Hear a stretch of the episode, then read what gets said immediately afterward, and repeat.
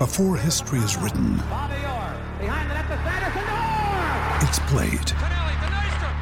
Before it's frozen in time, it's fought one shift at a time. Before it's etched in silver, it's carved in ice. What happens next will last forever. The Stanley Cup Final on ABC and ESPN Plus begins Saturday. Palmerbet on the edge of the box. Oh, it's a straight up screamer! Download our app today and enjoy straight up screamers this FIFA World Cup with great odds, great promos, and same game multi at Palmerbet. Gamble responsibly. For gamblers' help, call 1 800 858 858. On 1116 SEN, the award winning Crunch Time. Celebrate 50 years of Honda with our limited edition range, loaded with style and sophistication. Search Honda 50, new ultimate cheesy garlic bread sub from Subway. Garlic bread, triple cheese, melt and fill. Shields gets it again to Smith, the Birchall from range. Got it.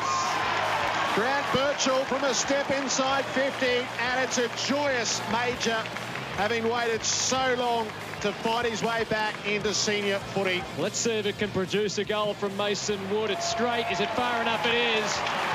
Tick all of the above, and North Melbourne had their first goal of the night.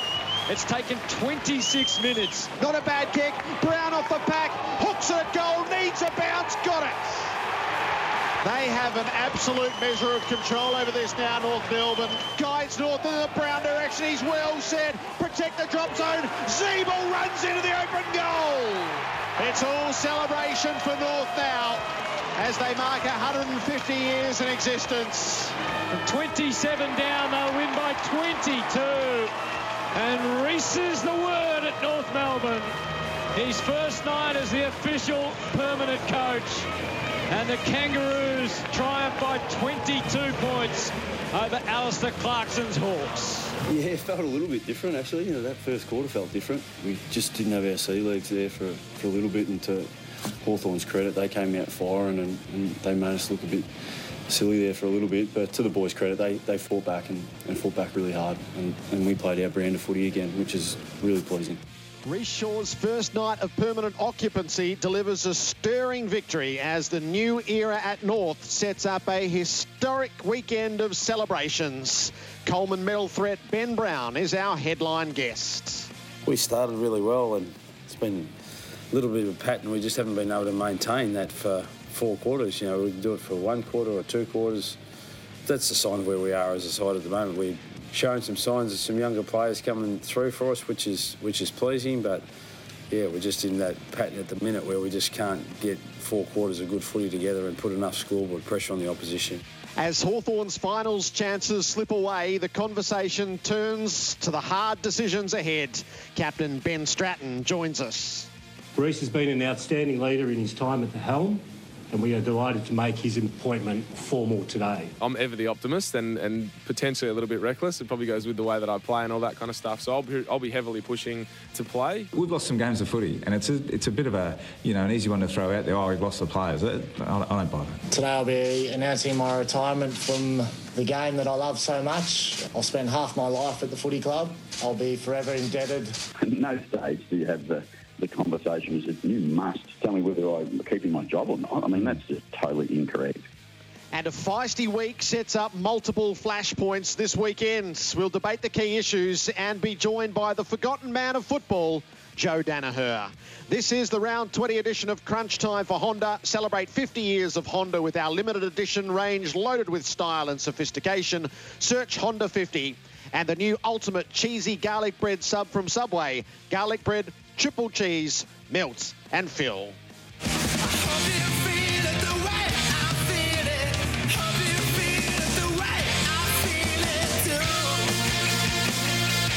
So North Melbourne's a club gathering en masse across this weekend and they gather under the veil of victory. At quarter time, I wonder how the decision makers were feeling. Just a little uneasy, maybe. Rhyce Shaw said it felt different. It all panned out in the end. A 49 point swing in the game, and it sets them on a path towards an open day at North Melbourne and then the unveiling of the best players of all time tonight. It would have gladdened a kangaroo heart. David King, good morning. Morning, G. Morning, Derm. Morning, uh, listeners. It was a fantastic night for the Kangas, really. I mean, they've been under a little bit of pressure for the process, but uh, you know, sometimes you just got to you got to find a way to win. You got to arrest the slide. They'd lost the previous three, and you know there was some tensions. I mean, the questions started to get asked. If he'd lost his first three games as caretaker, would he be in this position? He's he, you know, went on and did what he did at the start. But this is it. This is the start of 2020 for me. Kane Cornes watched with impartial eyes. Kane, good morning. What did you make of it all? Uh, I thought it was a pretty good performance, particularly after quarter time. Just thought they were able to stifle Hawthorn's ball movement, uh, didn't they? Particularly after quarter time, that the Hawks just weren't able to get their uncontested game going, and 22 uncontested marks in the first quarter and just 40 odd after quarter time. So, a terrific performance. I, I just want to uh, pay tribute to Sean Higgins last night. I just thought it was a game that shouldn't go under the radar. A couple of his clearances from throw ins at full pace, at full tilt, were as good as I've seen this year. And I thought. That third his- quarter one, Kane, Oh. was extraordinary, wasn't it? It was unbelievable. I thought value for touch last night. I mean, guys have had bigger numbers, but he, he had 28 last night, two ineffective from 28 possessions, and they weren't safe possessions either. So a couple of goals and um, 10 score involvements. I, I just think he's he's he's a star of the game, isn't he? In, in, in every sense of the word, I think, and he's been a great recruit for them. But his game shouldn't go under the radar last night, and we'll speak to Ben Brown about that. He was also influential, but Higgins was outstanding. If you're a believer in AFL player ratings game, which we are, I mean, it's, it's the new aged um, super coach points, if you like. It's the deeper Yeah. dive into efficiency and your ability to win the ball contest or win it back. It, it basically then talks to how you use the ball, which is the primary. The primary um, relevant stat, really, when you when you're evaluating a, a player's performance, Higgins had 25 rating points last night, his career high. So he's played some serious football. This guy, Yeah. and, and that was his individual most effective and best performance. So, so he stamps everything you've just said. And I think what it does do, it highlights the fact that when you haven't got Sean Higgins, Kangaroos have only got two or three players with that sort of class. Yep. Mm. They've got a lot of guys that are nose to the grindstone and as honest as the day's long, but they can't do what Sean does.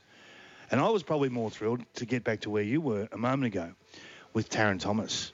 Tarryn Thomas did some Oh, he's things a star, last that night. kid. His, his sideways movement Yeah. Is something that is very difficult to deal with at the stoppage. Yeah, and he's, he just sees the game differently. They see space, they see holes, they threaten gaps and open up. You come out the front of a stoppage instead of coming out backwards and, and the long way around. So, Which puts the back opposition back line immediately under pressure. so he's he's, in my opinion, he's just got to he's got to attach himself to Sean Higgins and drain every bit of information out of him over the next 12 to 18 months, however long Sean plays on for, because he he showed that he's going to be the player they hope. It's a question for you, Jude. You're probably better in the know. How do the Bulldogs feel about Sean Higgins' form? Because he gave them glimpses at the Dogs for years, but he was never this player. So he belongs to the previous regime and, and what broke down there. Uh, and I just think they gave up on him. So they always had him forecast as A grade talent and capable of, of being one of the elite in the comp. And then just through the back end of the McCartney years, it broke down. North were overjoyed to be able to pick out a player like that, believing that his best footy. And there was just this. an if with the body. Yeah, and and probably the faith. So he probably suffered from what he came to understand as a lack of faith um, from those guiding him at the Bulldogs. He was Yeah. the biggest beneficiary. Uh, is it Steve Saunders, Cornesy? Is that his? Yes. Yeah, he's he at was- Adelaide now. Yep. Steve Saunders was unbelievable for Sean when he first came. Just he had a different physical program, and it didn't really. It wasn't as much crash and bash it, wa- or real test the body stuff. It was more let's get you out on the track for every session of pre-season and go from there. And if you wind up that you're 89% fit at the end of it, not 100, well, we'll take that. And we'll just get you to Yeah. round one. He's, he, The he's a footballer, isn't he? Yeah, the uniqueness with, with Sean Higgins is you mentioned they don't have those you know, exquisite ball users. Well, I've got a couple, you know, coming through. You've just mentioned one of them, Thomas. But the thing is, most of those exquisite ball users predominantly play on the outside of all the traffic. Hmm. Sean Higgins is one who can start within the traffic and still use the ball beautifully, which is a unique talent. And only, uh, I mean, Chris Judd is another one. And Judd probably didn't use it as well as Sean Higgins. He's, let's be call a spade a spade, one of the greatest player, of all time yeah. and, and, and one of the best of all time. But those players who are beautiful by foot don't necessarily start right in the middle of the traffic. Yet he does. So he's quite unique in that regard. I was rapt for Cunnington and, and Ziebell. After quarter time, Rhyce Shaw, he said, let's put all that behind us at the quarter time huddle. That's what he told us. Um, I got the feeling that Cunnington was a little insulted. The, the kid from Hawthorn, Worpel, Worpel might have just out Cunnington to a couple of those boys at the stoppage, and uh, they, they might have been stung into gear because at one stage He was assessing a fine, I think, at one stage. He's thinking, this, this nearly might be worth number six for the year. a little a little drive I by. need something here. Yeah, but at one stage, when it was four goals to none, Hawthorn had eight clearances to three. Hmm. Worpel had five of them. It's extraordinary. it's really extraordinary. To Kane and to Kingy. So the Shaw appointment, I don't think anybody's second guessing the appointment. The only questioning was around the process. The process ultimately doesn't matter if you get it right. Um, winning is so important last night because I think it probably ends that conversation. It'll get revisited in a couple of years' time when, in hindsight, the judgments are made whether Rhyce Shaw was the right man. Well, I, I remember sitting at E- Etihad Stadium when the news was about to break about Brad Scott and, and Kingy and I were discussing the list, and, and I was a bit down in the dumps about the list, and, and Kingy said, "Well, hang on, it's not that far away from being a good side." And uh, I, I think you're right. uh, You are right, Kingy, when you look, look when you look at it in terms of the coaching aspect. Unless you're there, it's hard to comment, and you'd have a better insight into it probably than me. But yeah, I, I second guess how thorough has it been, and who have they spoken to. But if you got your guy and they're really confident of it, then I don't see any issue with it. But yeah, I guess we'll, well time will tell. It's hard to comment unless you know exactly the process that they went through. But Kingy, you might be able to shed some more insight on that. Not a, not a hell of a lot more, to be honest. Uh, they made a, a hundred phone calls. They, they made a lot of calls, and, I think it was from the starting point of, you know what, we're pretty happy with Rhyce. So throw the throw the net out, cast the net, talk to whoever you want to talk to. There's no doubt they would have they would have been happy to sign a, a Clarkson, Simpson, Longmire. That that was the that was the, the, the aim at the start of the whole process. If we can get one of the big three, terrific. If we can't, well, you're back into the mix of a lot of those play, um, people in the in the race are known products. You know, talk about Ratten and Voss and a couple of others that, that have had jobs before. So that's easy to get information on those people. They are those people are not going to sit through an interview if they are starting from a disadvantaged position. Mm. They- They're just not going to do that because it's too hard for them to get that second opportunity. Kane? So, Kingy, you wrote uh, the day that he was announced, was it uh, Tuesday, uh, might have been Thursday, uh, and you said the reason that he was appointed, or one of, is because he's the complete opposite to Brad Scott. At least that was the headline. I'm not sure you exactly said that in your quotes. Can, can you explain on that and what you meant by that for us? Now, it was a broader conversation about whenever a coach is sacked for a reason, the next appointment is almost the complete opposite of what you had. It wasn't really about Rhyce. You mean the caretaker? It- uh, no, the actual next Appointment, coach. The actual. It's generally the polar opposite of what you've had because it, it hasn't worked. It's broken down for for a reason. I I think. I think Brad will get another opportunity to coach, but I think Brad needed a break. I think that the, the 10 years at the Kangaroos, at, at the end, and the review will reveal a lot of information that, that's probably not known at the moment. At the end, it was a bad marriage. And, and it's, it's come at the right time. And I think that he set Rhyce up pretty well to take over. They were playing some reasonable football. I mean, they beat the Dogs here on Brad's last day in a really good game of football. Um, they smashed the Dogs. Dogs come back in the last quarter. So Rhyce picked up a pretty good program. But I'm not worried about Rhyce in this last four weeks. I'm really not. I want to see what he's doing at round 10 next year. I want to see where, where the game plan's at. Are you cutting edge tactically? Can you win a different way? At the moment, they are bashing teams into submission. Yep. And, and playing what we call skinny side of the ground. The game lives in contest. There's no switching. There's no open play. There's no fast ball movement against the Kangas. They're They are- playing country football. They are. They're playing it. But they're very very, basic. good at it, and they're very powerful. So if he's the man, well, let's wait till next year and see whether this basic model has levers to go to. As an extrapolation of that, I mean, and you don't want to rain on the parade because he's doing incredibly well now, but you have to ask what ifs. Mm. So, further to your statement of a couple of years down the track, if in that time They have been ready to progress forward as a team. And what you've got now is a terribly, terribly honest band of footballers playing an honest brand of football. As you say, it's straight lines, it's kick it, win it at the contest, bash them up, kick it forward again, win it at the contest. Unless there's something absolutely perfect about switching direction, do not do it. We want our players to bash and crash and get to the spot where they can bash and crash. So it's a very basic game plan. At various stages where Tarryn Thomas and Simpkin and and they might attract another couple of beautiful ball users, when they are ready to go next level, this is the what if. Hmm. What if Rhyce isn't the player who can take them into that game strategy? Now, I don't want to rain on the parade, but that's that's the question. But that's unknown, isn't it? That, that's an unknown. Yeah, so that's and, that- and that's 40 games time from now. But it, it, you need to actually keep that reserve that question in the back of your mind. But right now, he's doing absolutely everything right because he's actually worked out what's my team, my best 22, what's their DNA.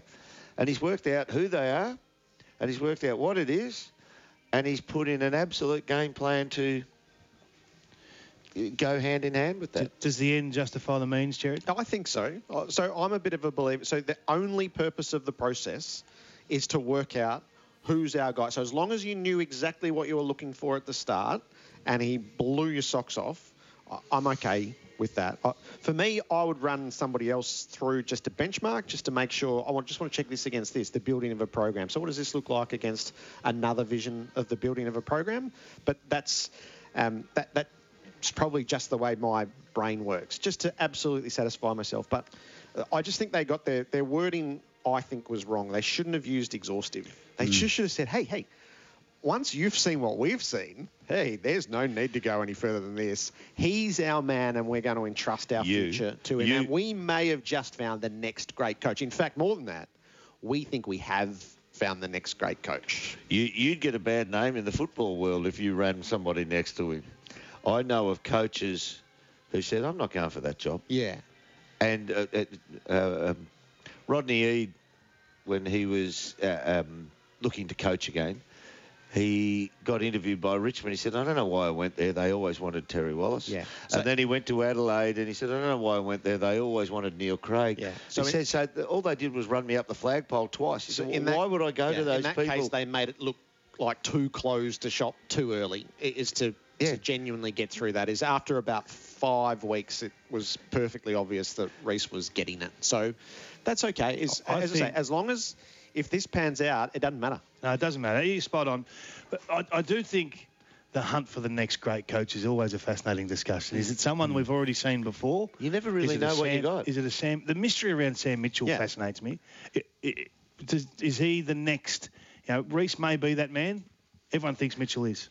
So we have Ben Stratton, the Hawthorn captain, coming up, and Ben Brown, who's suddenly making a charge at Jeremy Cameron from the Coleman medal and was instrumental in turning that game last night. More of crunch time after the break for Honda, introducing Honda's 50 years limited edition range. Search Honda 50 and for Sublife at Subway. Try the new ultimate cheesy garlic bread sub from Subway.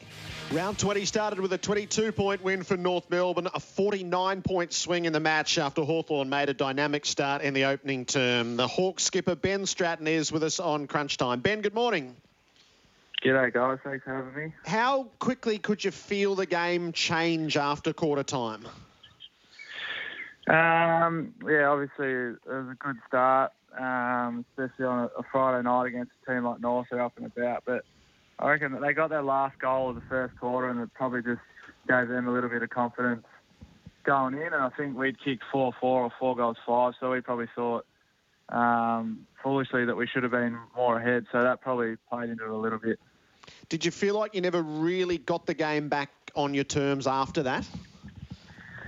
Yeah, we like we're still able to play some good footy in the second and third quarter, um, but I suppose we could just always sense that they were they were getting on top, and um, in the end they just overrun us, and it was only a matter of time. But um, that second and third quarter, we're still able to play some good footy, and it's been a bit of a tale of the year. We've played some really good footy in patches of games, but then fallen away in, in important parts. So that's something we've got to work on going forward.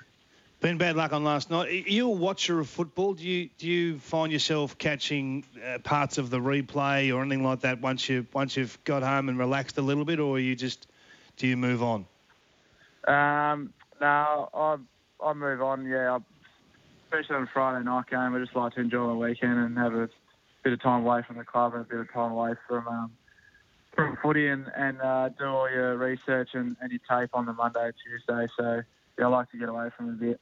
He surfs, Kingy. He surfs, does he? Yeah, he surfs a lot. W- with the Zimmer frame. I've heard a lot about these 30 pluses, Ben. There's eight of them last night. Do, do you see do you see that experience in a game last night as an advantage, or, or something that something that uh, is just made of so much with, outside of the, the Hawthorn Football Club? Um, yeah, look, it, I think it, it definitely helps, especially in big games and especially in close games. Um, but then again, you need those younger whippets coming up, the younger boys, because um, sometimes the old farts um, a bit down on energy or whatnot, and we and we need those younger boys to give us a bit of a lift and a bolster in that in that sense of the term. When, when you look into the middle and see young James Worpel doing what he did in the first quarter last night, does it give you does it give you a, a real buzz? And do you get to him at the breaks to try and drive him to, to put the four four quarter performance together, or how does that unfold? Yeah, for sure. He's a he's um, he's had a super year, and um, probably uh, along with another couple of other young midfielders, um, Sammy Mitchell's probably helped those boys a lot, um, learn their craft, and he's probably taught them a, a little bit of what he was able to do back in his day. But um, yeah, I suppose he, he was coming in last year and playing good footy, but yeah, probably not putting together a four quarter performance. Now he's playing consistent footy at a high level um, throughout the whole game. So he's still only 19 or 20 years of age, so the growth is still massive, and um, and he's got a lot of good footy ahead of him.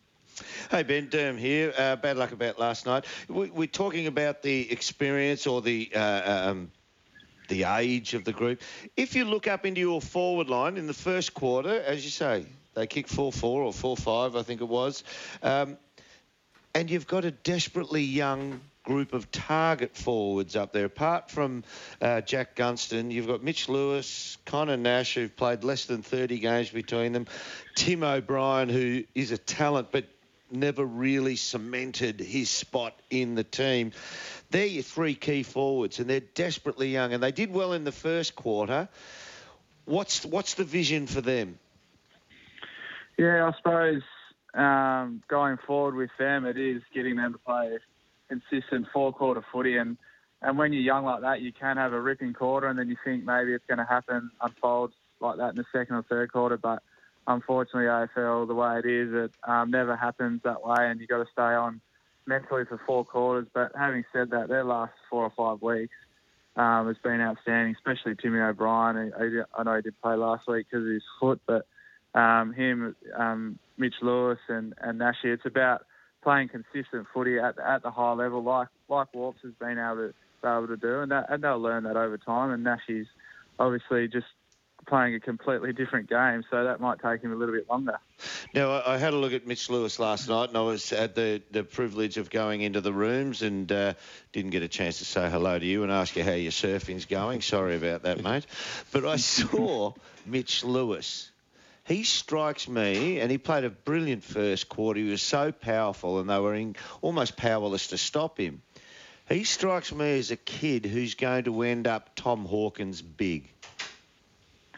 He's a, he's got a big frame on him on him for sure. Um, and yeah, he's he's a powerful unit, and uh, he's probably still learning his body, and he's going to get definitely bigger, and he's definitely got the uh, the full forward or centre half forward strut, so um, he'll he'll be right down there. What's he need to do?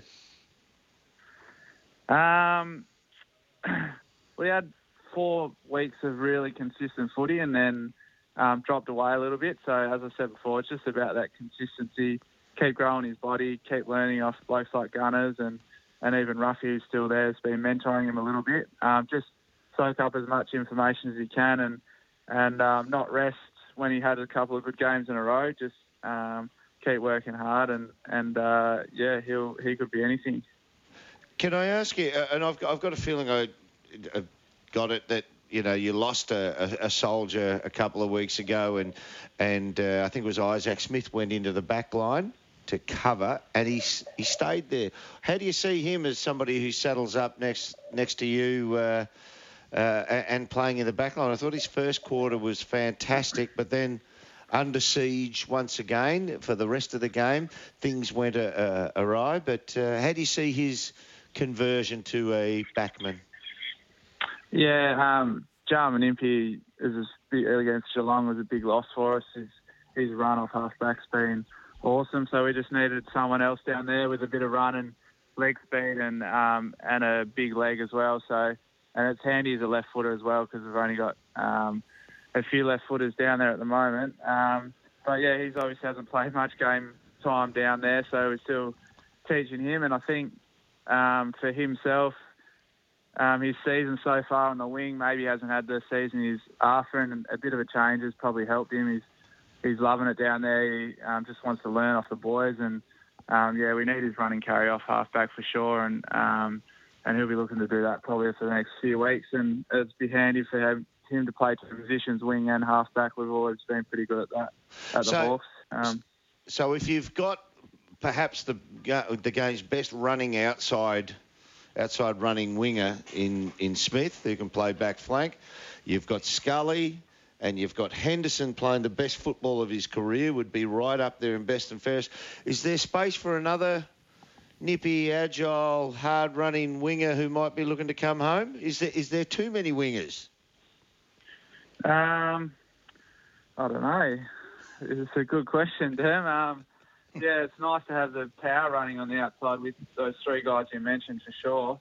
Um, but I suppose that's what we've been good at over the over the long period of time is having blokes that can swing half back when you do have three or four wingers on the field. Um, but yeah, we're not going to say no to any running power or, or leg Do you want them to sure. change chase Brad Hill? Oh, I'd love to see Hilly come home. To be honest, yeah, I saw him a couple of weeks ago when we played Tassie, and um, yeah, I didn't mention it, but just having a chat to him is, um, yeah, I just sort of sort of miss the way he goes about it, and we'd love to have him home, but who knows what he's going to do. Ben, as captain, are you consulted about which players the club should pursue? Um, oh, here and there, yeah. It's um, more just to get our opinion, but I don't think what we say either way, unless it's something really drastically um, urgent or something that we um, think. I don't think it's going to sway the recruiters or whatever either way. But um, yeah, every every now and then we're consulted. How aggressive do you think the club will be? Um, I think we've always been pretty aggressive, which is good, and it's an exciting time, sort of trade period and draft time, and um, yeah, we've got Graham Wright there who does a fantastic job. So um, I like the way he goes about it, and um, I know. I think be slightly aggressive would be nice. And does D- Jarryd Roughead deserve a farewell game? Um, yeah, that's a good question. It's probably something we'll have to think about. Um, with only um, a few games left for the home and away season, so um, yeah, it's something we'll probably ask the coaches. And I, th- I think um, if we're out of finals, then I think definitely it's been such a such a contributor for the club over a longer period of time, like 14 or 15 years, and I'm I'm all for the farewell game, but it's not up to me, so um, that's something we'll have to decide. You, it feels like though you should have a say in it. The, the senior group in particular, having shared so much of the journey with Jarryd, would you go to the coaching staff and say we feel really strongly about this?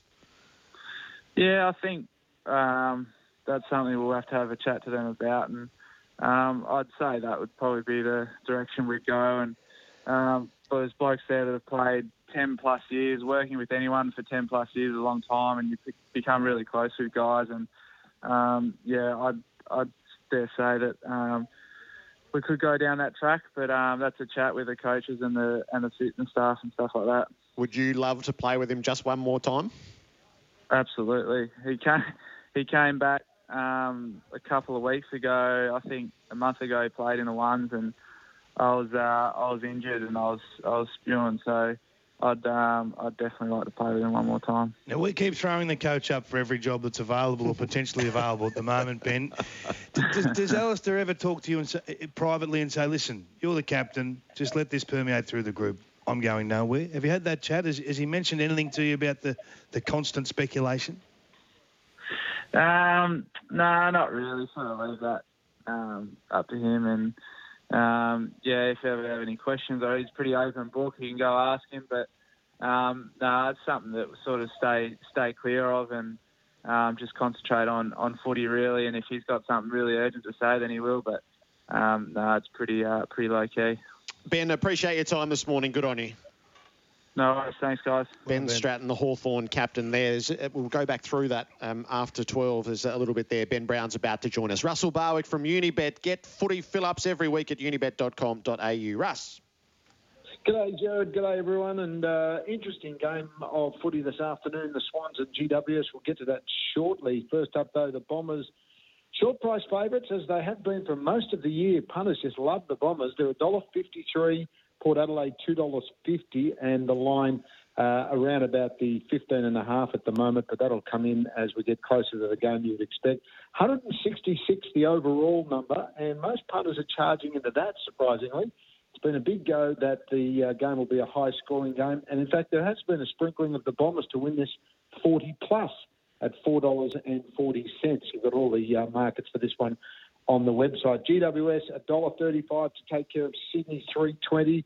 Everything turned on its head uh, over the last sort of 24 hours. No Jeremy Cameron and uh, young Iden making his debut for the Giants. 40 plus in this game, and many think it'll be a bit of a blowout. $3.35. Later on tonight, Geelong, Richmond, Adelaide, all short priced favourites as you'd expect. And in the cricket, now, England, $1.28, the draw into $7.50.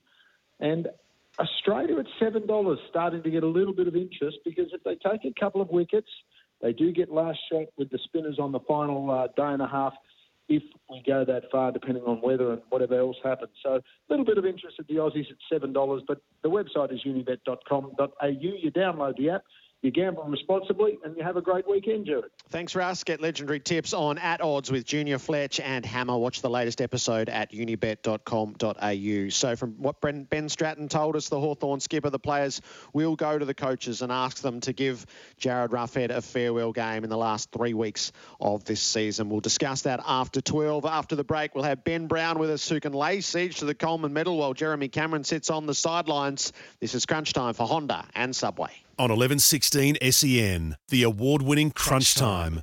Celebrate 50 years of Honda with our limited edition range, loaded with style and sophistication. Search Honda 50. New ultimate cheesy garlic bread sub from Subway. Garlic bread, triple cheese, melt and fill. The circle was all of club, and today the club's thrown its doors open to its members and to the public. The Kangaroos have the open day at Arden Street with facility tours, merchandise sale, player signings, and the VFL game at 2 p.m. ahead of the big dinner tonight to mark 150 years of North Melbourne. One man who was instrumental in making sure the celebrations came on the back of a win was Ben Brown, and he's with us on Crunch Time. Ben, welcome. Hey mate, how you going? Very well.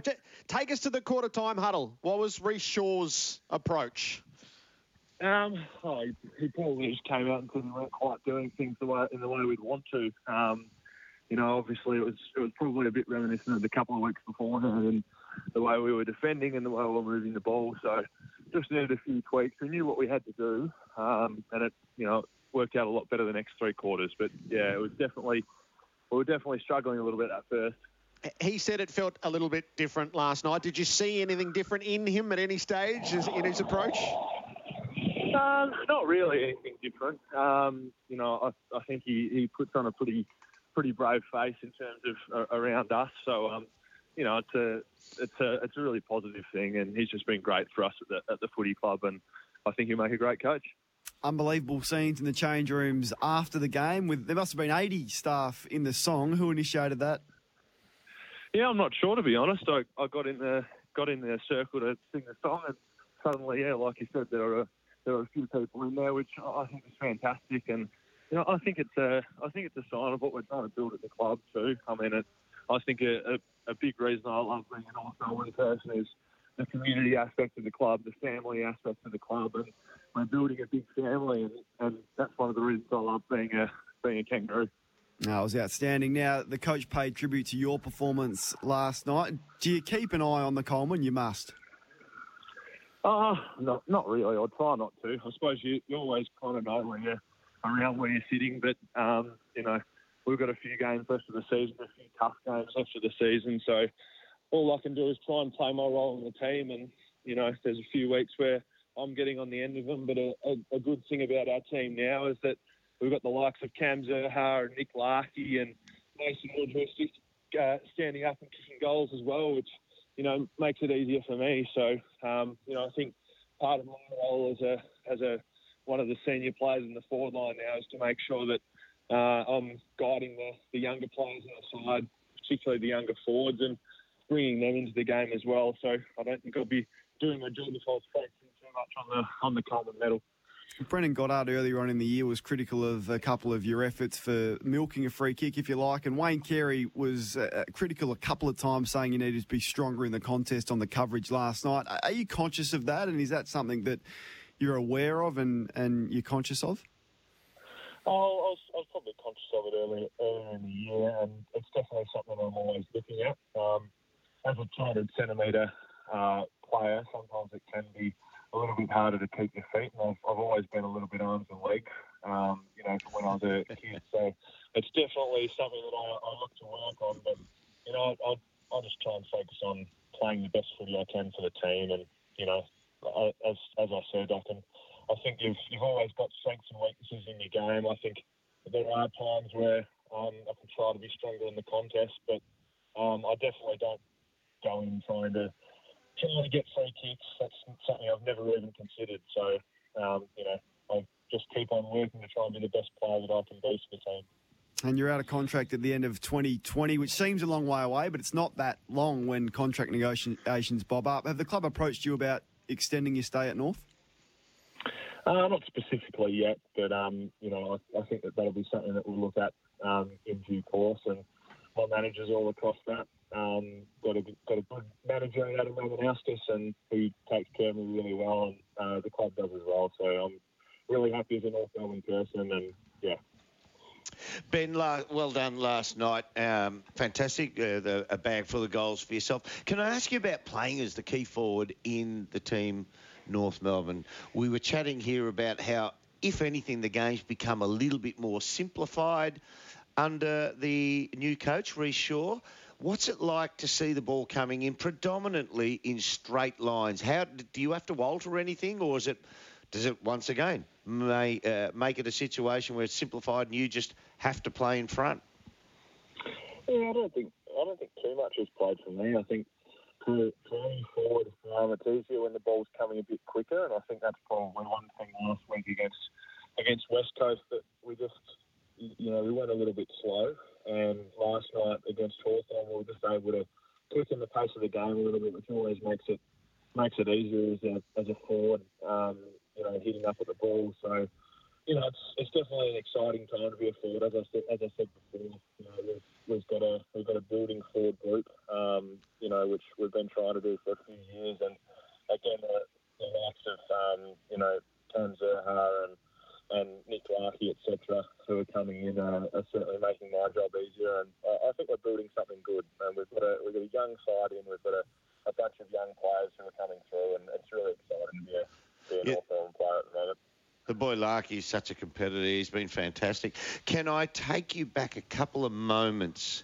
And you mentioned, oh, at quarter time we we came in, realigned, and we just tweaked a few things.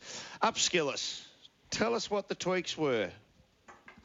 Well, I suppose Hawthorn, the way Hawthorn plays is they, they love to get the ball through the through the corridor, particularly from the contest. So uh, there were a couple of times in the first quarter um, you would have noticed, uh, Dan, that they were just able to get the ball, particularly out of stoppages and, and break through the middle of the ground. And so that was something that we wanted to, to take out, um, which is probably specific to Hawthorn. So I think we were able to we were able to do that um, for the for the majority of the time for the, the following three quarters, and and also as I said, um, probably just looking to quicken up our ball movement a little bit. Um, you know, and we we were again able to do that, and I, and I I suppose taking control of the stoppages as well. Um, you know, the the likes of um, Cunners and, and Higgo in there were able to get their hands on the ball, and a lot of the time, you know, uh, you talk about upskilling. A lot of the time, uh, footy just does come back to winning the ball in the contest, and if you can do that and get the ball forward, um, it certainly makes it makes it easier. And if you if you're defending less, so you know, uh, a lot of the time it does just come back to the simple things. You win the ball, you're more likely to win the game. So the, in that first quarter, was there a little bit of sea ball, hunt ball? We're all in at it a little bit hard, and there was a little bit too much space to the outside where Hawthorn were able to move away from the contest. Yeah, absolutely, and they're such a well-drilled team um, that you know over the over a number of years they've they've built up a really solid um, system and, and how they go about their, their footy and you know that's really hard to play against, particularly if a couple of structures uh, break down around our around our stoppages, and that's probably what happened in the in the first quarter a little bit. And so it was good that we were able to pull it all together the following three quarters. Ben, enough of the team stuff. Let's get back to the individual. Start talking like a full forward again, please. King. I'm not happy with this. It's, not, it's uncommon for a full forward to, to not say, kick it to me and let me win the Coleman. You're five behind. The, the current uh, leader is going to have a weekend off, at least one, maybe two, with a calf injury, Jeremy Cameron. You've got Melbourne, Port Adelaide, and Geelong. Last time you kicked five against Geelong, three against the D's. Go on, say it. Easy kills, David. I'm, I'm not going there. I'm thinking he needs to call a meeting with the coach. Now, when you have a look at what, what Lynch is doing at uh, Richmond, they went to him 21 times last week. They're only going to you. With the, they went to you 14 times last night. For you to win it, you're going to have to call a meeting. A special meeting and say it's about me for the last three weeks. I might leave that to you, Kingy. well- You- I, I might I might get you to uh, to give that call to Shaw and see how that goes down. Well, he's a defensive coach. I, I, I got nervous for you when I heard that he was a defensive coach. You need a bit of Matty Richardson about you, Ben. Like, I want you to drop your head and just slowly shake it side to side when they don't kick it to you. Make out you got the sooks and you're just going to not talk to that Get player for the Larkey out rest of the way. Yeah. Garner, what's Garner doing in the way? Call the meeting, Ben. All right. Done deal. Done. hey, Ben, thanks for playing along um, and good luck for what's to come in the remainder of the season. Thanks very much, guys. So they went to him 14 times. He kicked four goals, three. So Not it's not enough. the worst strategy. Jared, not He's enough. scoring half the time they go to him. Yes, go to him more. Ben Brown, open day at Arden Street today. Get down there if you've got the Kangas close to your heart. We'll dissect all of that on Crunch Time after the break for Honda and for Subway. The award winning Crunch Time. Celebrate 50 years of Honda with our limited edition range, loaded with style and sophistication. Search Honda 50, new ultimate cheesy garlic bread sub from Subway. Garlic bread, triple cheese, melt and fill. It was a lively start to round 20 last night. North Melbourne coming from 27 points down early to be victorious by 22 points. They join Hawthorn on eight wins. Could either of them find a way in? Probably not. What does it do to Hawthorn's prospects? We will ponder that on Crunch Time for Honda and for Subway. Gerard Whateley, Dermott Brereton, David King, and Kane Cornes. And then cast an eye towards there's an intriguing set of matches this weekend, and the first to go is at Marvel, where we are based. That's Essendon and Port Adelaide. Joe Daniher is going to join us in the box. It's the forgotten man of football. Joe, it'll be good to catch up with him and find out what the path for him has been on the injury front and what the course is towards a pre-season to finally get a crack at it. A chance to just look back over the couple of interviews we've conducted so far. For those who've just joined us, Ben Brown and Ben Stratton joined us. So on the Hawthorn side of things, the captain gave us the insight that they will go to the coaches and ask that Jarryd Roughead be given a farewell game. yeah, it's something we'll probably ask the coaches, and I th- I think um, if we're out of finals, then I think definitely it's been such a such a contributor for the club over a longer period of time, like 14 or 15 years, and I'm I'm all for the farewell game, but it's not up to me, so um, that's something we'll have to decide. It feels like though you should have a say in it, the, the senior group in particular, having shared so much of the journey with Jared. W- Would you go to the coaching staff and say we feel really strongly about this? Yeah, I think um, that's something we'll have to have a chat to them about. And um, I'd say that would probably be the direction we'd go. And um, for those blokes there that have played 10 plus years, working with anyone for 10 plus years is a long time, and you pick, become really close with guys. And um, yeah, I'd, I'd dare say that um, we could go down that track. Would you love to play with him just one more time? Absolutely. He came back um, a couple of weeks ago. I think a month ago he played in the ones, and I was uh, I was injured and I was I was spewing. So I'd um, I'd definitely like to play with him one more time. So that was Ben Stratton with us. Kane, what um, it now becomes important, doesn't it, for the fabric of the Hawthorn Footy Club that they follow through and we see Jarryd Roughead again?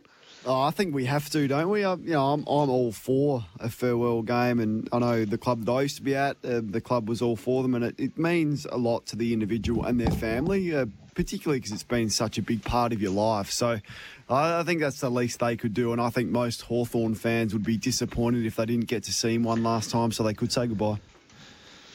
It's an interesting one, isn't it?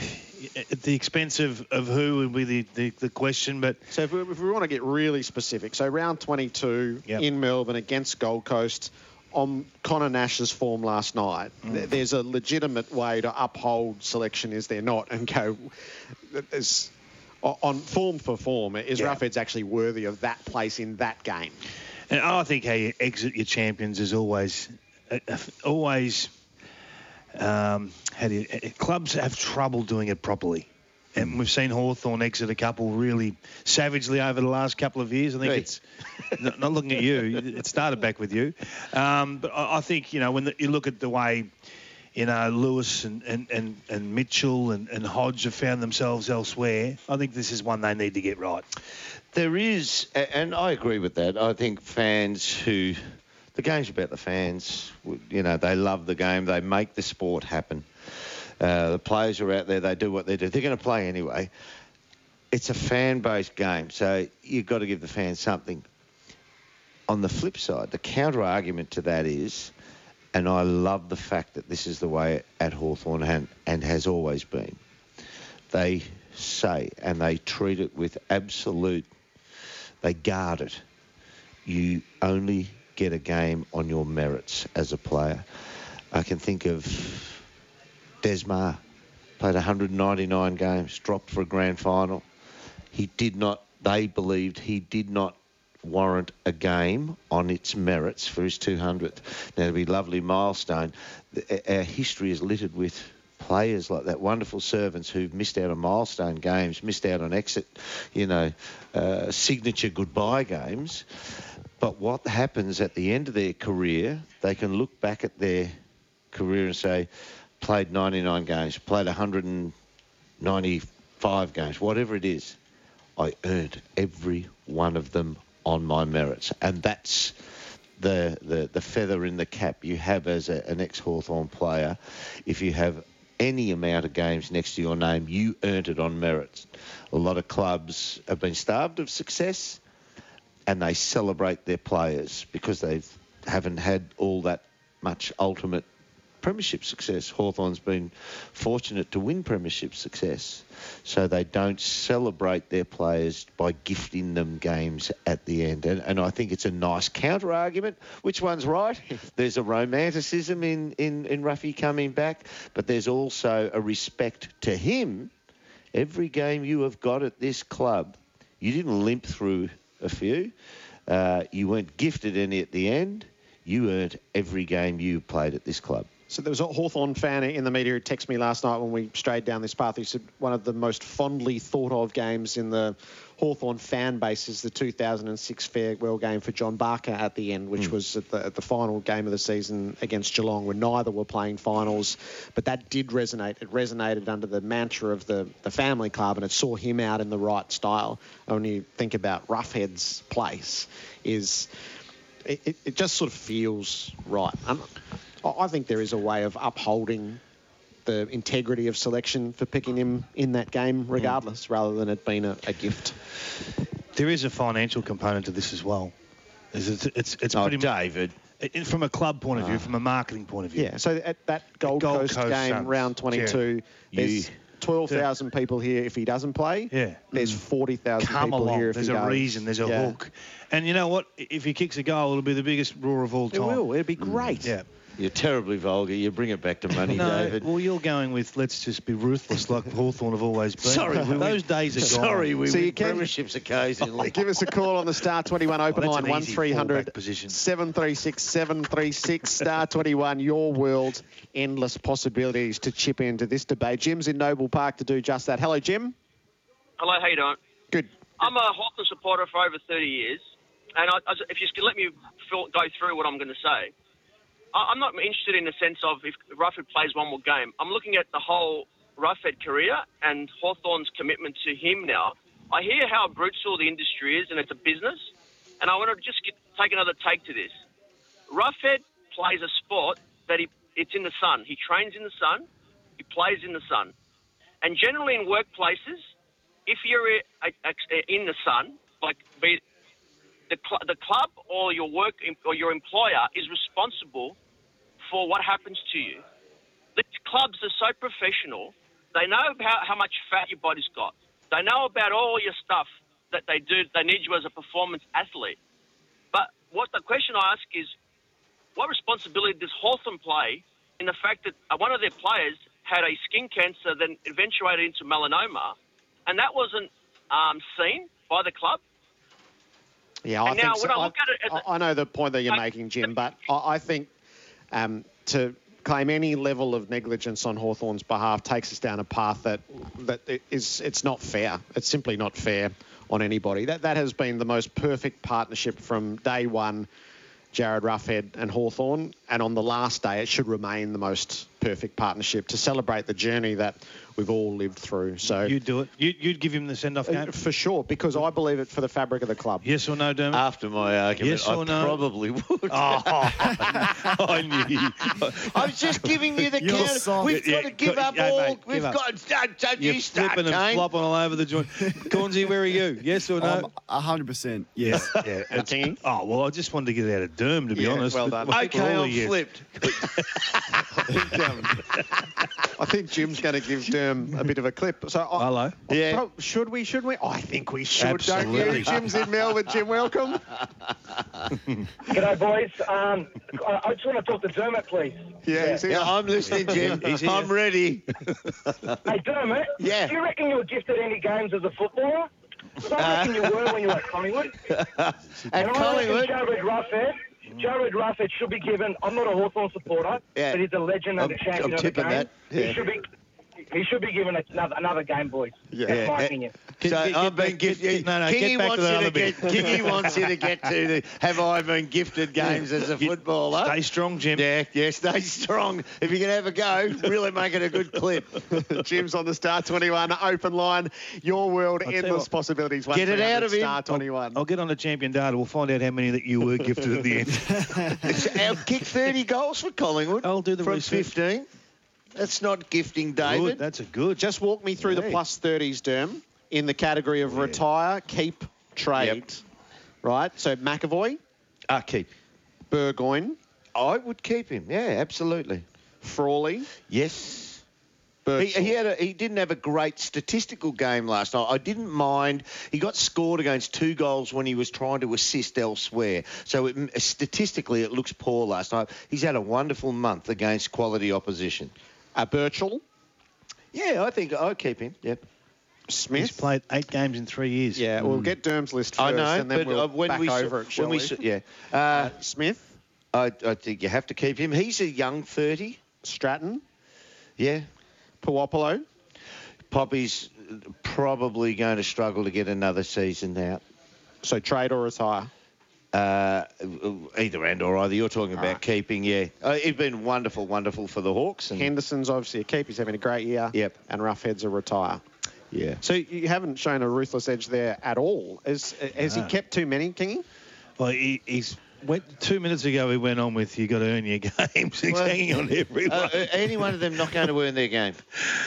I, I think the discussion around Birchall will, will be will get real quickly. Eight games in three years. Uh, he's shown that his body can't stand up anymore. There's no shame in that. But that, yeah, the one thing player. I'd say to that, David, is I think you're starting to see that his body is starting to stand up. You have no backing of a pre-season behind you. You're going to break down at the next level after a couple of weeks. I think he showed that his body movements show that he can actually play the game still. Very good Still with play. the football. Yeah. And Still I do think as things, long but- as he can get a pre-season into him, I think you've put all this effort into getting him fit again.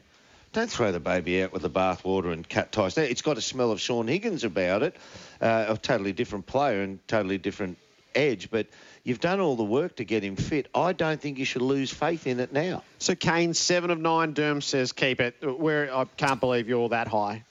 No, I'm not that high. Um, it's a no for Birchall for me. Uh, fascinating ones as well. Sean Makers is 28, so um, you know what they do with him, and then the likes of Bruce is nearly 29, and Isaac Smith, who is also 30. So you know clearly they're not retires or, or get rid of. But uh, what value and what currency is there available to those? Because they got some big decisions about their list and trying to get some youngsters in. Is there, you know, is, is there a first round draft pick for a Smith or a Bruce? They'll explore all of that. So I'm not as uh, interested in the plus 30s. I think it's pretty straightforward. It's more about what do they do to rejuvenate this list and who has currency on their current list. So, th- with my view to it, see, you brought up Isaac Smith's name. Isaac Smith, if he'd lost his birth cert and you looked at the way he runs, you'd say he was 24.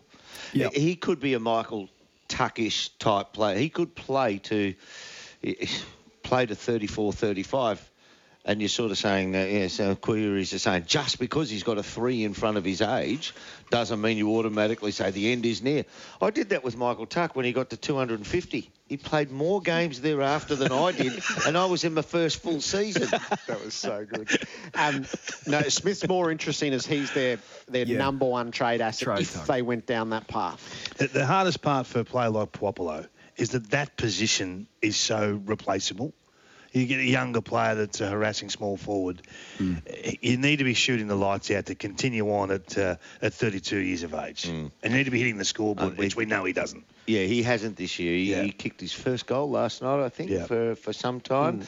Been a wonderful, wonderful servant, and yeah, I, I think he should be just as as uh, um, uh, just as honoured uh, for his contribution to the club. He's been, I think, he's a triple. If they are going to, player. If they are going to trade their first pick this season, which Alastair Clarkson likes known products, then I think that puts a bit of pressure on the Isaac Smith position that they probably need to get a pick back in, knowing that they lose a quality player. But but again, if they're to get a Brad Hill type, it's it's, it's an upgrade. Yeah, I know where you're coming from, but the history suggests that Clarkson likes to know what is at his disposal. On the list, he likes to know what they're capable of, and therefore he's prepared to. You know, you can talk about uh, players who are 200 plus game players, and they're 12 year players. He's prepared to let somebody else put the three in at the front end and trade for them. I think his 200th game will be the last game of the of the season. Okay. Let's drift away from. What's the number? If he's on 199, the ruthless Brereton will come out again. Yes, yeah, will. Desi Ma. Let's leave last night and move into the crunch. I hope not. Uh, with an eye towards this afternoon as a starting point, Essendon and Port Adelaide. What a fascinating case study Port have been during the week. So, Kane, I reckon I could make a case that at every level they destabilised themselves from the chairman to the chief executive and ultimately the coach in their actions and in their words at a time when they should be steeling themselves to pinch the last place in the eight. They invited first scrutiny, but then instability into their club.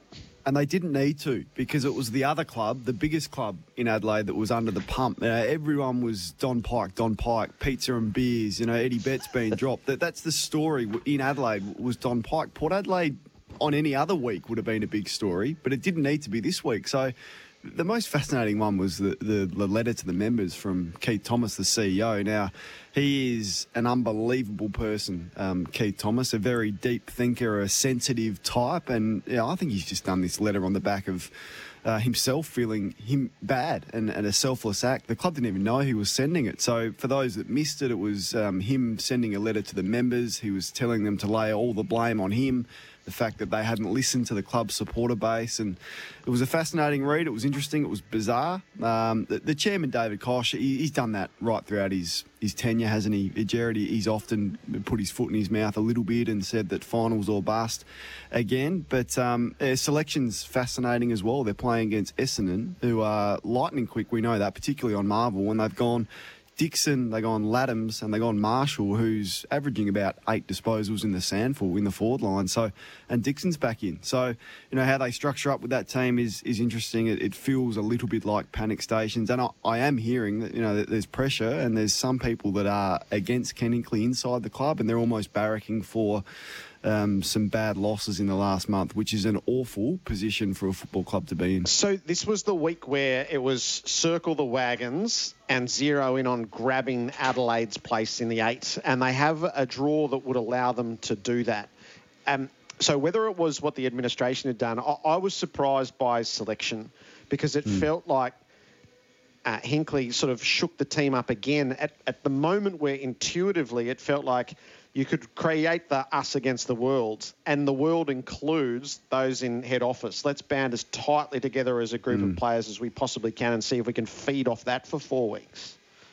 Lycett out's the big one for me, you, and just the history of the players that they've got from other clubs. Uh, you know, Lycett on a four-year deal, they target him. He's our guy. We're going to have Lycett rucking Ryder forward, uh, and that hasn't worked. Ryder's been dropped this year. He's a recruit.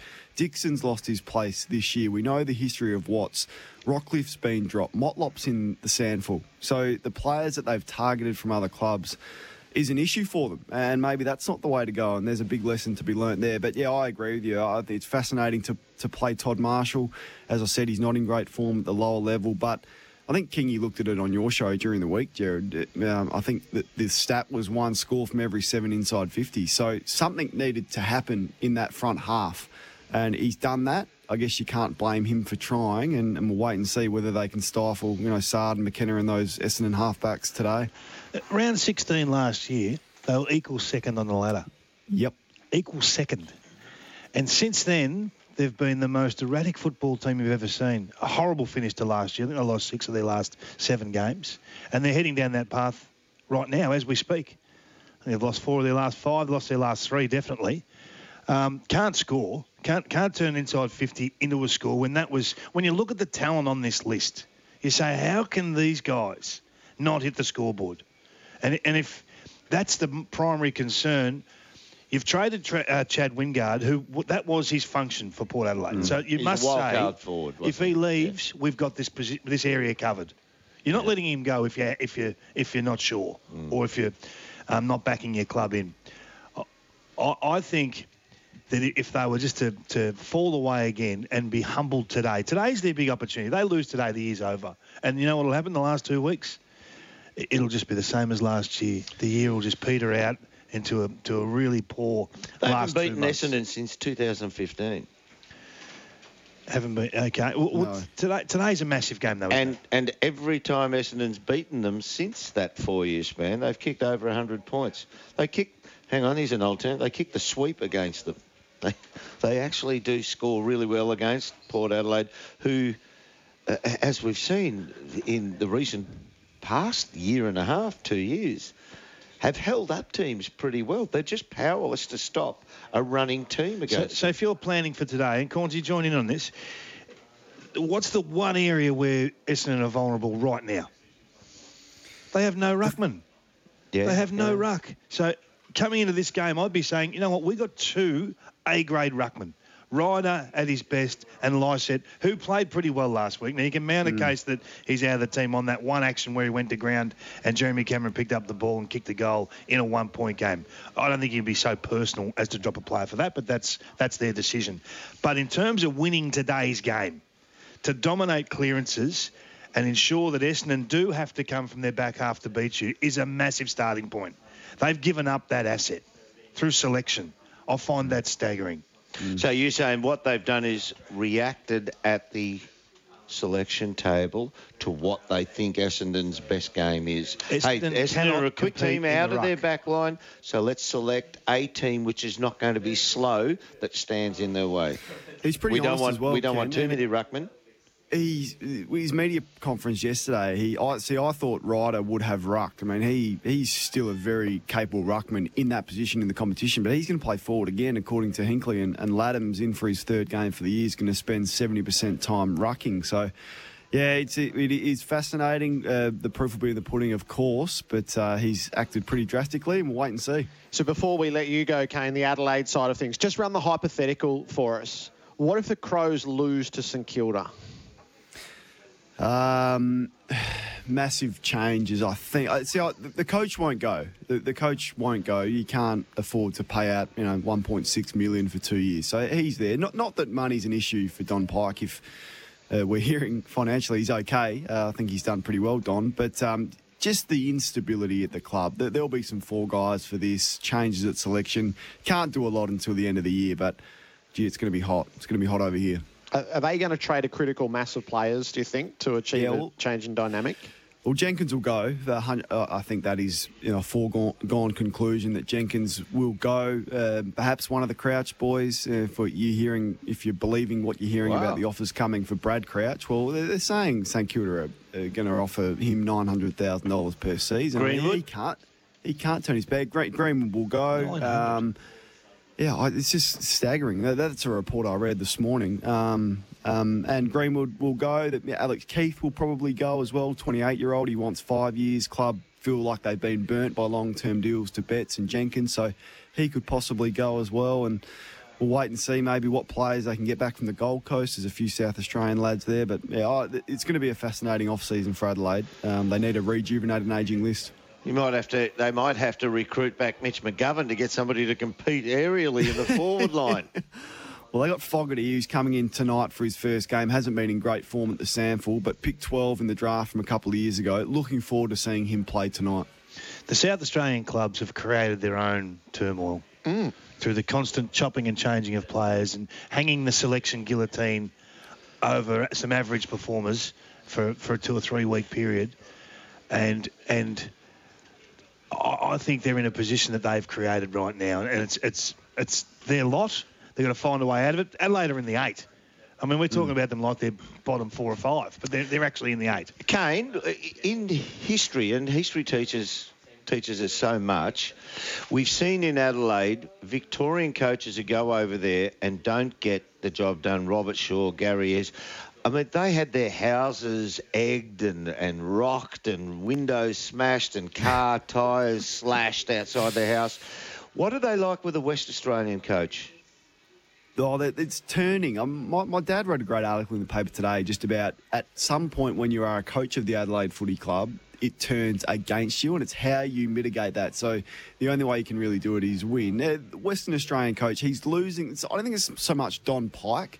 I think it's the authenticity of the football club. You know, the CEO, how transparent they are with their fans, selection calls, um, the way they deal and interact and speak about their club. It's almost the club over one side and the fans over the other. So uh, it's not necessarily turning on the coach. I I think they, they rate his coaching. It's more the club as a whole and the authenticity of that footy club at the moment. And they've got to win the fans back. And the only way they can do it really is, is by winning games of footy. Kane, it's great to have your perspective on crunch time. Thanks a lot.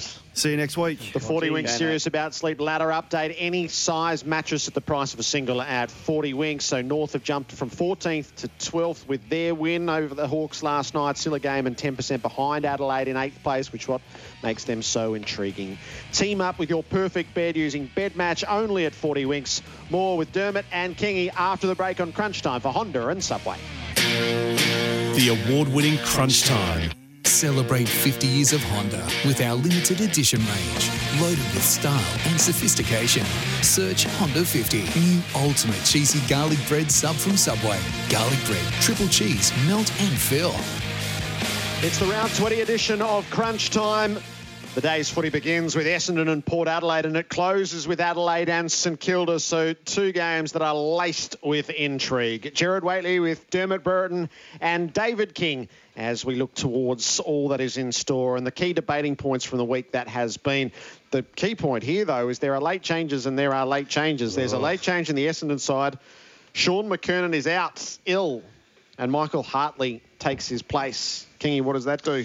Oh, he was huge last week, Shaun. He took eight marks, six of them contested, kicked four goals. Every time the ball went near him, something happened. And, you know, in a, in a game that was on a knife's edge for 118 of the 120 minutes, was uh, he was pivotal to the to success. They really don't have.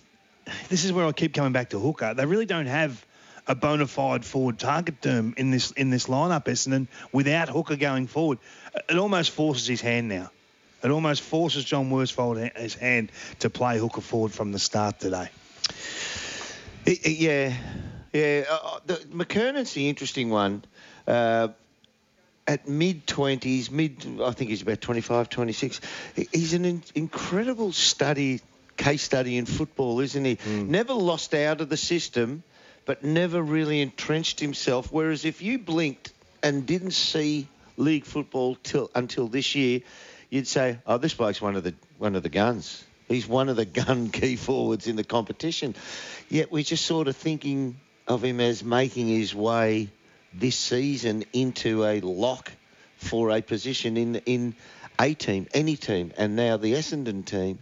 Been there for three, four years now, but it's a good case study for, you know, do we piff out too many of those ruckman key forwards too early? He, um, we talked about this, Gerard, on your uh, your program on the Monday morning after round three, when Shaun McKernan did his hamstring halfway prior to half time, and the coach said, "I just need you to stay out there. Can can you do it?" And he said, "Yeah, I'll, I'll do it.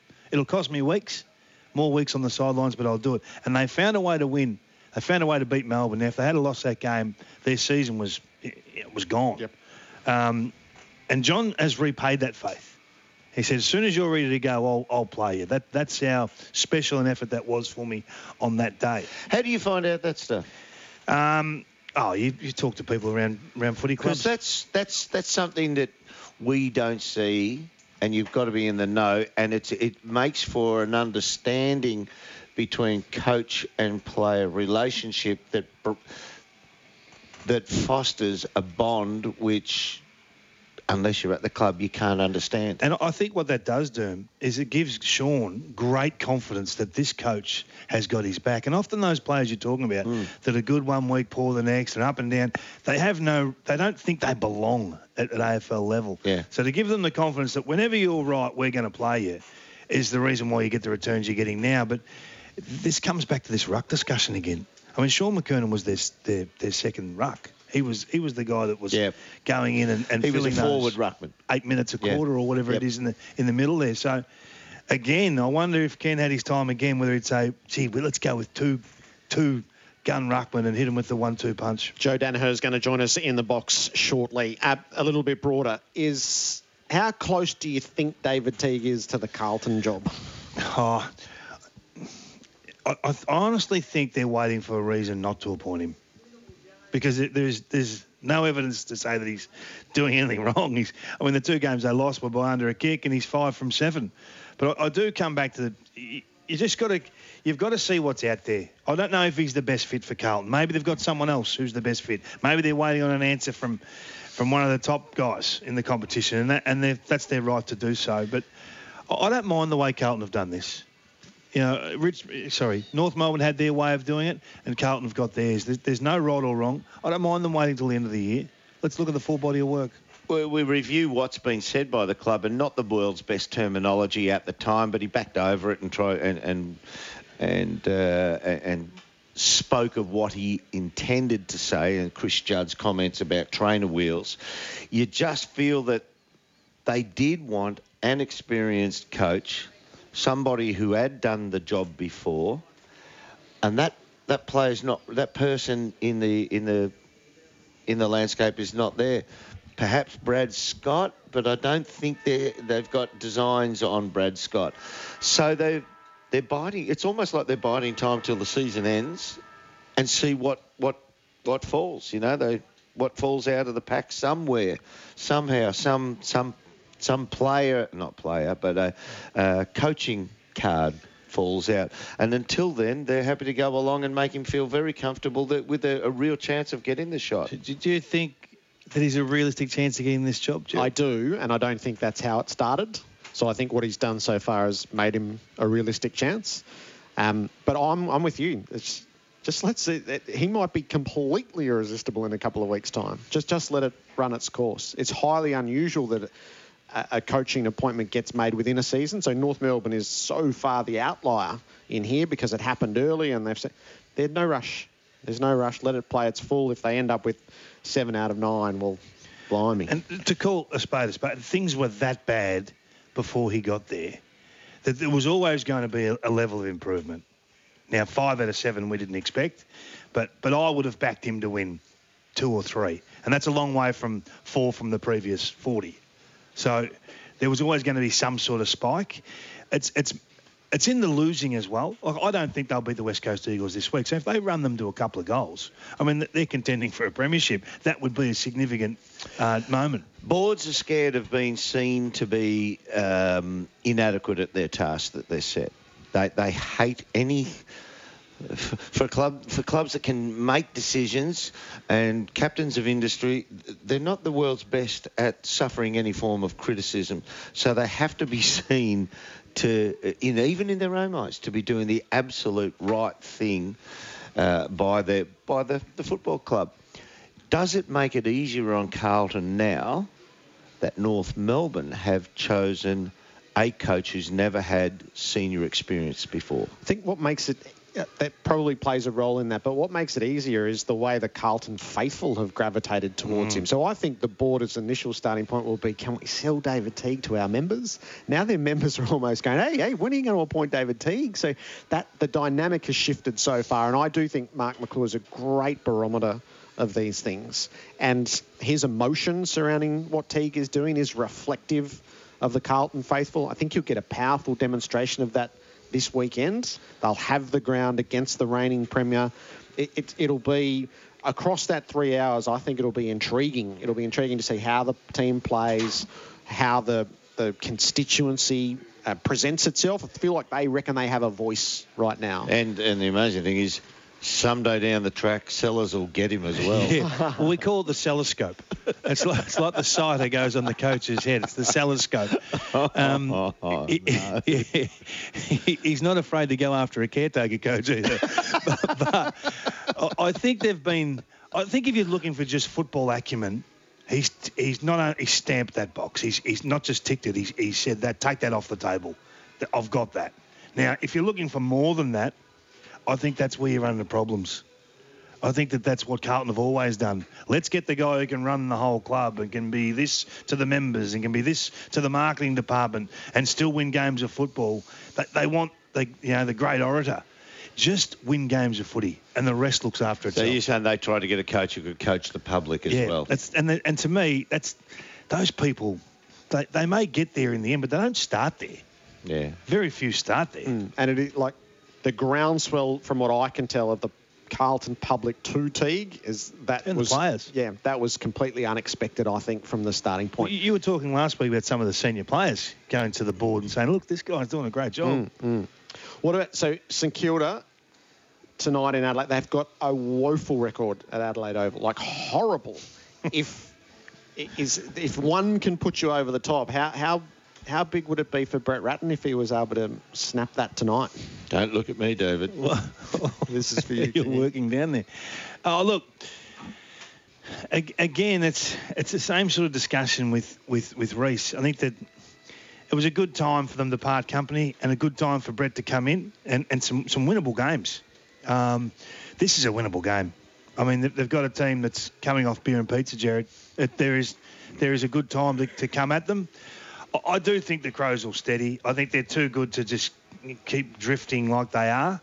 Um, but it's it's about St Kilda's really important players again. Tho- tho- Those those small midfielders that just that just can do it. Um, I- I think Brett will get the job regardless of what happens with a couple of results, Gerard. I don't think he necessarily needs to stack wins together. I think I I, I really think that he's the perfect fit for them right now. Okay, so there's some rich storylines laced through some of these games today and indeed tomorrow as round 20 plays its way through. In the box next. Joe Daniher, who so in a lot of ways has become the forgotten man of football, will reconnect with the Bombers' key forward after the break on crunch time for Honda and for Subway. We are at Marvel Stadium this afternoon. Crunch time for Honda and for Subway. If you're on your way to the footy, don't forget to grab the AFL record this weekend. Still just $5 thanks to Karcher, the official 2019 partner of the AFL record. Shaun McKernan out of this game. Joe Daniher's on his way to join us in the coach's box. So it'd be great to catch up with him, Kingy, because he's been the forgotten man of footy. He has. He's been sorely missed at the at the Bombers, and just want to see how he's going personally. I mean, he's been through so much over the last uh, three to four years, and you know, just have a chat and see where he's at. Oh, he's yeah, wonderful talent, great family. Be interesting to see what he says about his um, his uncle, how he uh, is, is going at the moment. We hear so much of him in the middle of the year when the when the beanie uh, uh, pushed freeze. and drive comes out with the yeah the big freeze. So it'll be interesting to see what he says about that too. So he'll be with us in a few moments' time. We won't stray too far. Just, just give us a quick snapshot of the opportunity for the Bulldogs heading to the Gabba. So this is the last game of the round. Is I can't wait to sit down. Best game of the and round. watch this. Yeah, is the opportunity for the Bulldogs. The Lions are in great form. Is what's your view towards Sunday twilight? heading up there for that one tomorrow. So I'm really looking forward to seeing this this young midfield. You know, they, they're they're going to be a powerhouse midfield for a number of years. When you look at the ages of uh, Dunkley, Bontempelli, McRae, Hunter, they're going to play a lot. Smith. They get Bailey Smith just coming in and doing what he's doing so so quickly. They're going to be a powerful midfield for for six or seven years together now.